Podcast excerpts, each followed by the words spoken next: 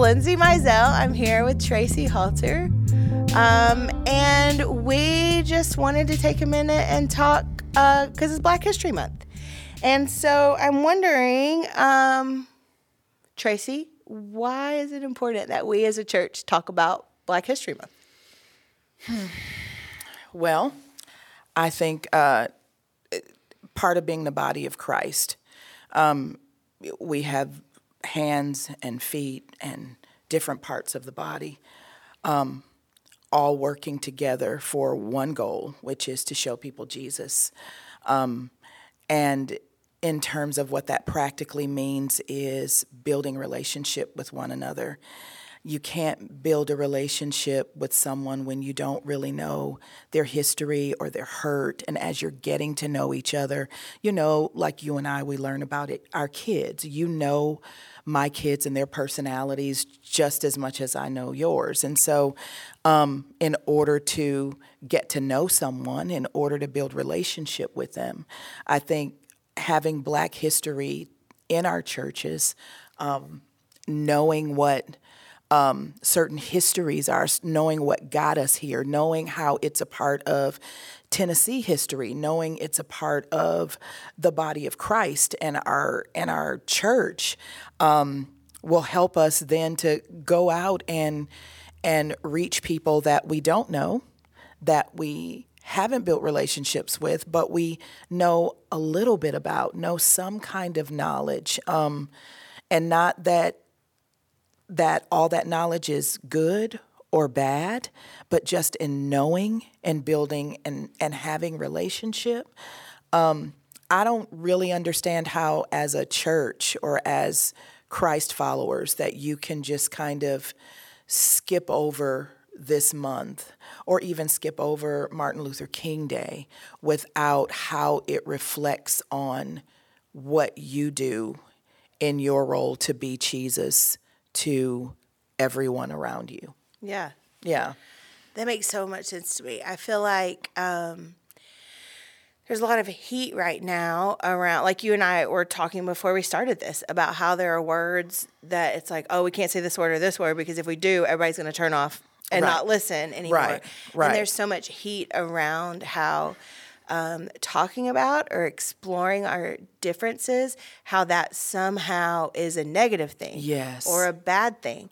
And so I think for me as your friend, taking time to, I think that's how I see Black History Month. It's like we're taking an intentional moment to say, hey, for this moment, we're going to look into this history. Like we're going to look into this experience that is not mine.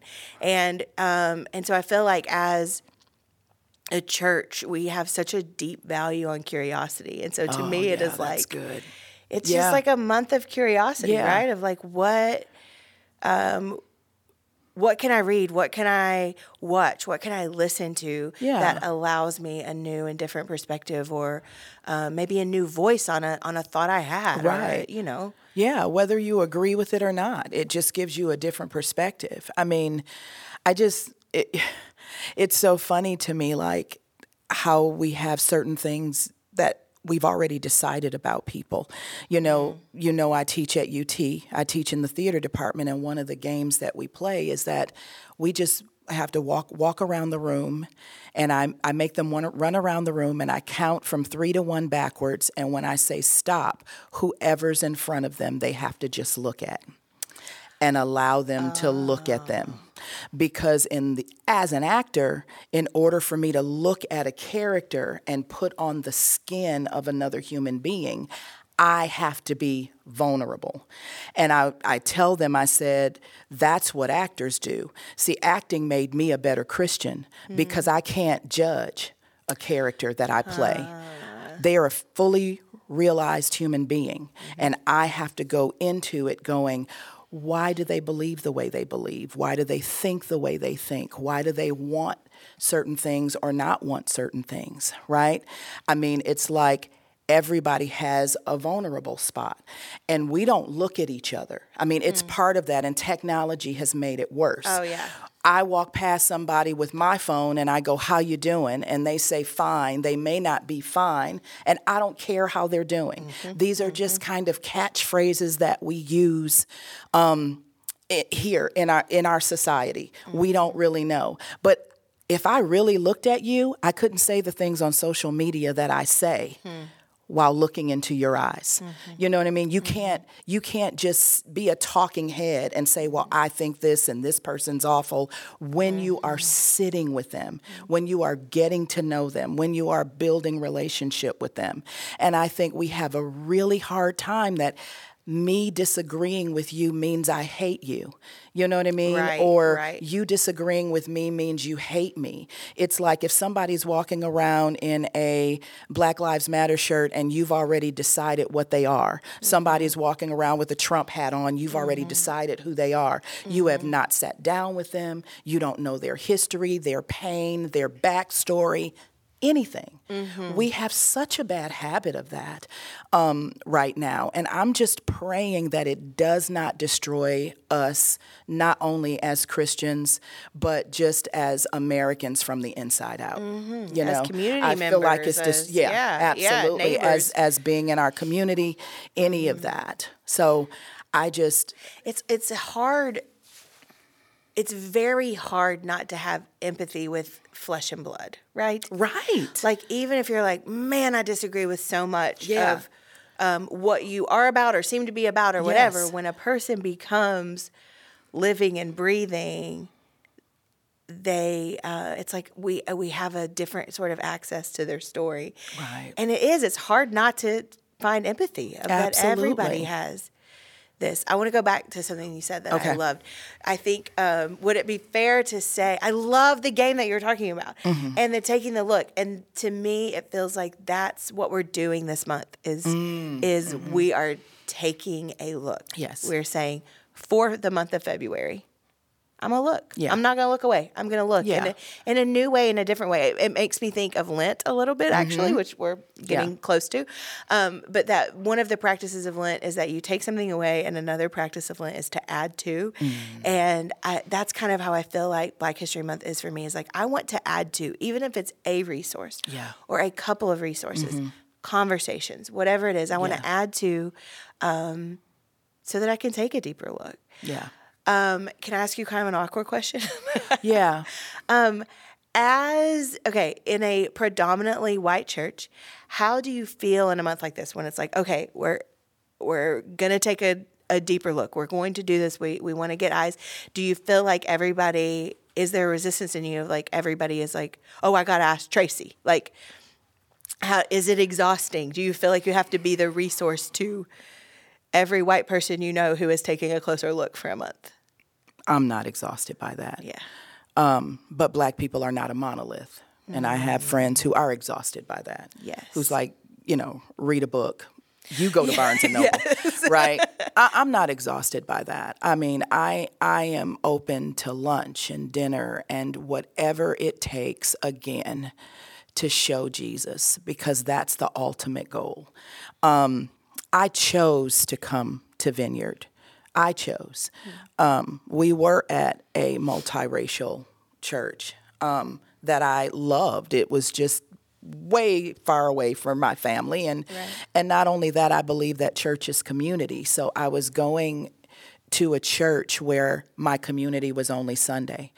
You know, I couldn't go to Fulton or Austin East games because my kids play and live in Alcoa, you know? And so I was realizing that I was kind of, James and I were kind of torn and divided between our church in Knox County and our community, and knowing that community wins out. Like, the people that we go to church with are my children's friends. They are my friends. We go to the gym together.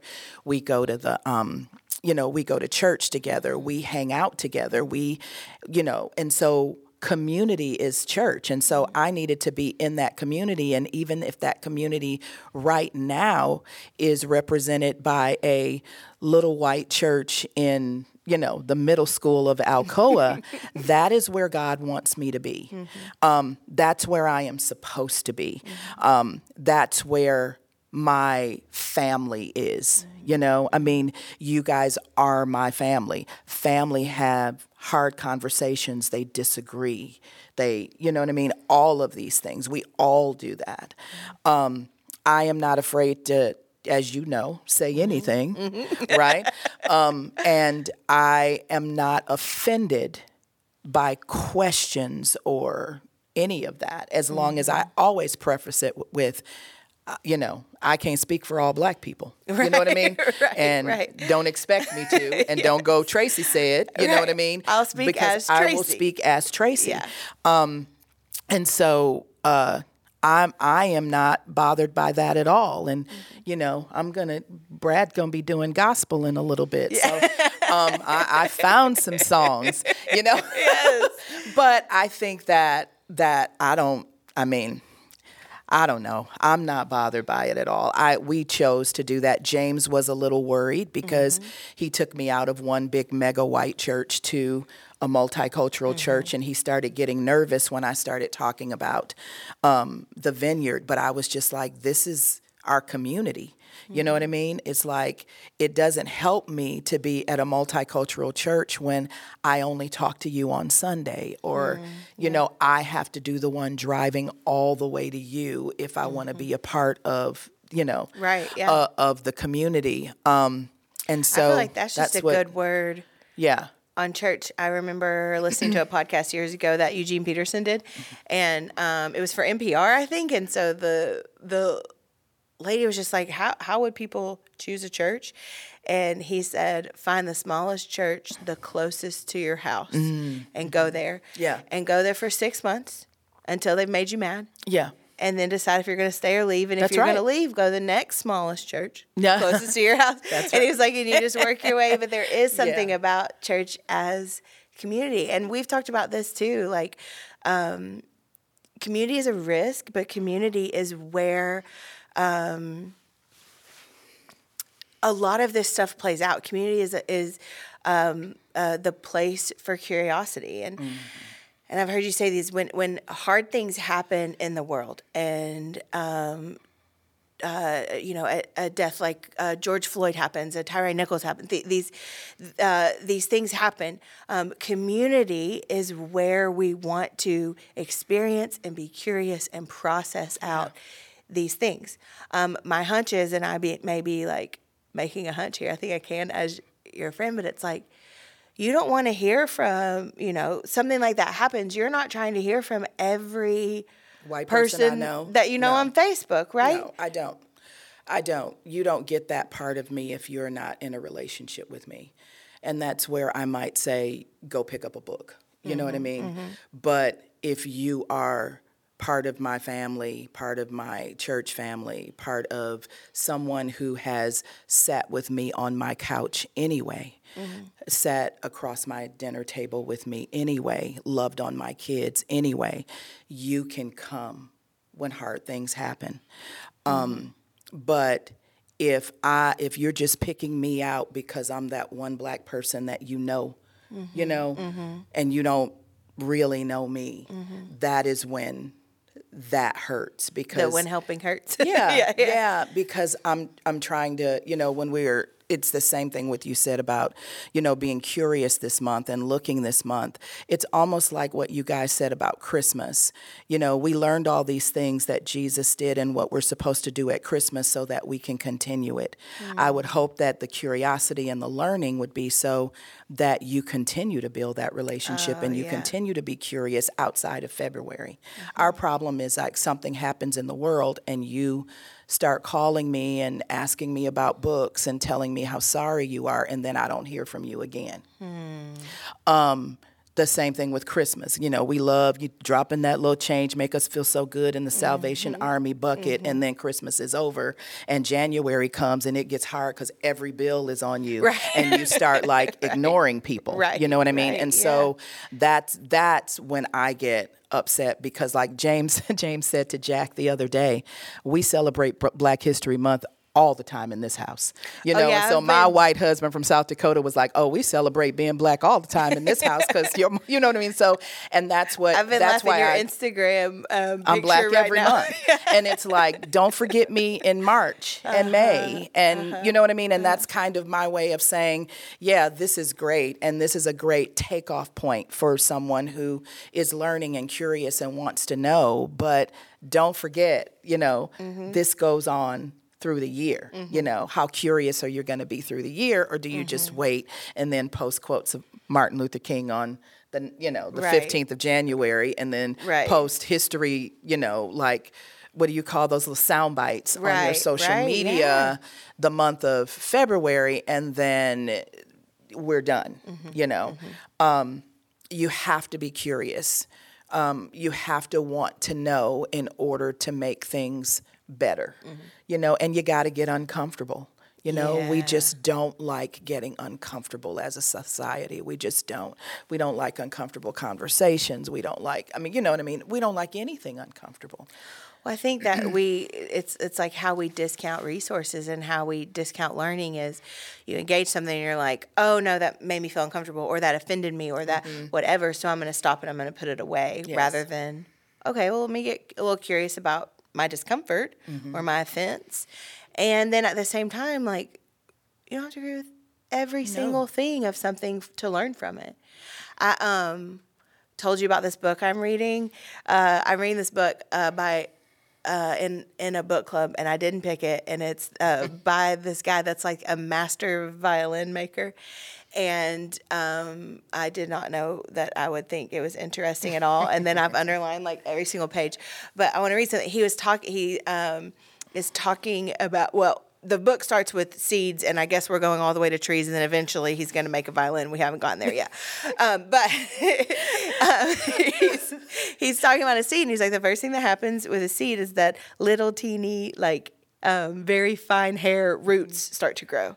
And then as roots start to grow, they take root, and then leaves start to grow. And he has this beautiful moment where he's talking about roots and leaves and how they are essential to the tree. They are essential to the seed. They are essential to the flourishing of this being, right?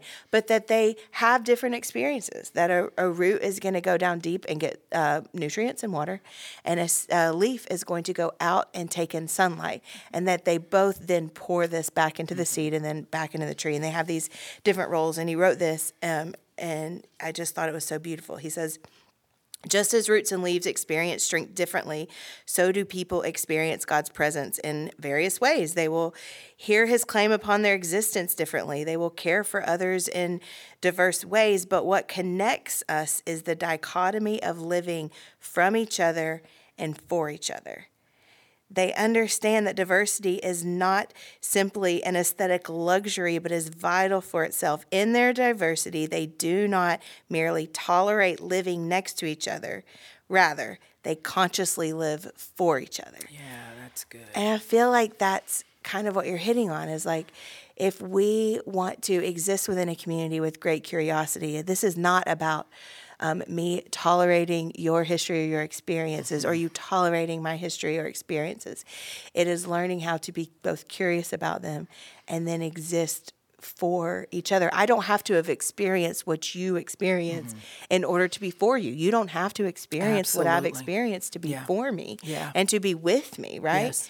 And so I feel like there's so much of our friendship that exists where we're both asking each other awkward questions, sitting next to each other. Yes. Yeah. Right. Like, and so I just think that there's something in our society right now where we have these boxes. Every ounce of information that's handed to us is handed to us in a box of like, this is information for Democrats. This is information for Republicans. Yes. This is information for Gen Z. Here's how we say it to millennials. Here's how we say it to Gen A, to the greatest generation. Here's how it's handed to you in a prepackaged box. Yes. As this, and then you're like, oh, no, that's not my box. Yeah. Right? I don't... Or none of these are my box. I mean, I think that's the thing. Is there a folder somewhere? Right. Yeah, I think that that's the thing. It's like, none of these are my box. I'm not a Democrat because I'm black. I'm not a Republican because I'm black. I look at everything. You know, you may look at something that I vote at and it's going to look like this. You know, I mean, it's going to look like a zigzag. And I think that that's what and that's okay. And I think that that's what we need to understand is like, if I hand it to you in a box, it's going to have my opinion all over it. All over it. Kind of like the news now. You know? I mean, at first, the news, like, it gave you the facts. Mm-hmm. Then we had a little bit of good news. And then we could go to bed and go to sleep. And now it's on a 24-hour cycle, and it has my opinion attached to it. And now you're having nightmares at night. All terrifying. Yes, it's all terrifying. Yes. Yeah. You know? And so... if I hand you a box, it's going to have me all over it. Well, and then it also tells me what I'm supposed to think about you. Right. And I don't even have to talk to you about it. Absolutely. Right? And it tells you what to think about me, and you don't even have to talk to me about it. Absolutely. And I don't feel like that is the way of following Jesus at all. Yeah. Like even a little bit. And it should be, you know, I really believe that the majority of people don't feel that way, but the minority on both sides is the loudest. Yeah, that's it. And so it's kind of telling us what we should feel or think. You know what I mean? And I really believe that. And it's like, no, just ask the Lord. You know what I mean? Like, you know, just ask the Lord. I promise you that He's going to let you know, you know, what we're supposed to think, how we feel about this. Because, and another thing in acting is where there is a truth, an opposite is also true. Oh, this has been ruining my life lately. The opposite of a true thing is another true thing. We think it's a false thing. Yes. But it's often another equally as true thing. Absolutely. And it's like, so when we're talking in acting class about characters and or about a scene or a story, it's like where this is true, the actual opposite is also true. You know? So it's like where you feel one way about race and white people and I'm mad and they then the opposite is also true. You know what I mean? It's like there you know, remember that because of what happened in my history and because we are showing you, it necessarily isn't something that you take personally. You know, I didn't own slaves. Well, no, you didn't. You know, I didn't, you know, like the first defense, you know. Yeah. And I heard a pastor once say, you know, when you move into a house, you move into an old house and, you know, it's settled in and there may be, you get that inspection and there are some things you have to work on and the electrics might need some work or the foundation may have a crack in it. It may have some water damage and you didn't do that. You know, the old owners did that. The foundation, right? You didn't crack the foundation, but it might still be there. And with your help, love, curiosity, and understanding, we can get that foundation together. You know, that's what I believe. We can bring that foundation together. I just think that that's kind of that defense mechanism of what happens. And then we both walk away going, well, they'll never understand. And in my opinion, when that happens, Satan's won. You know? Yes.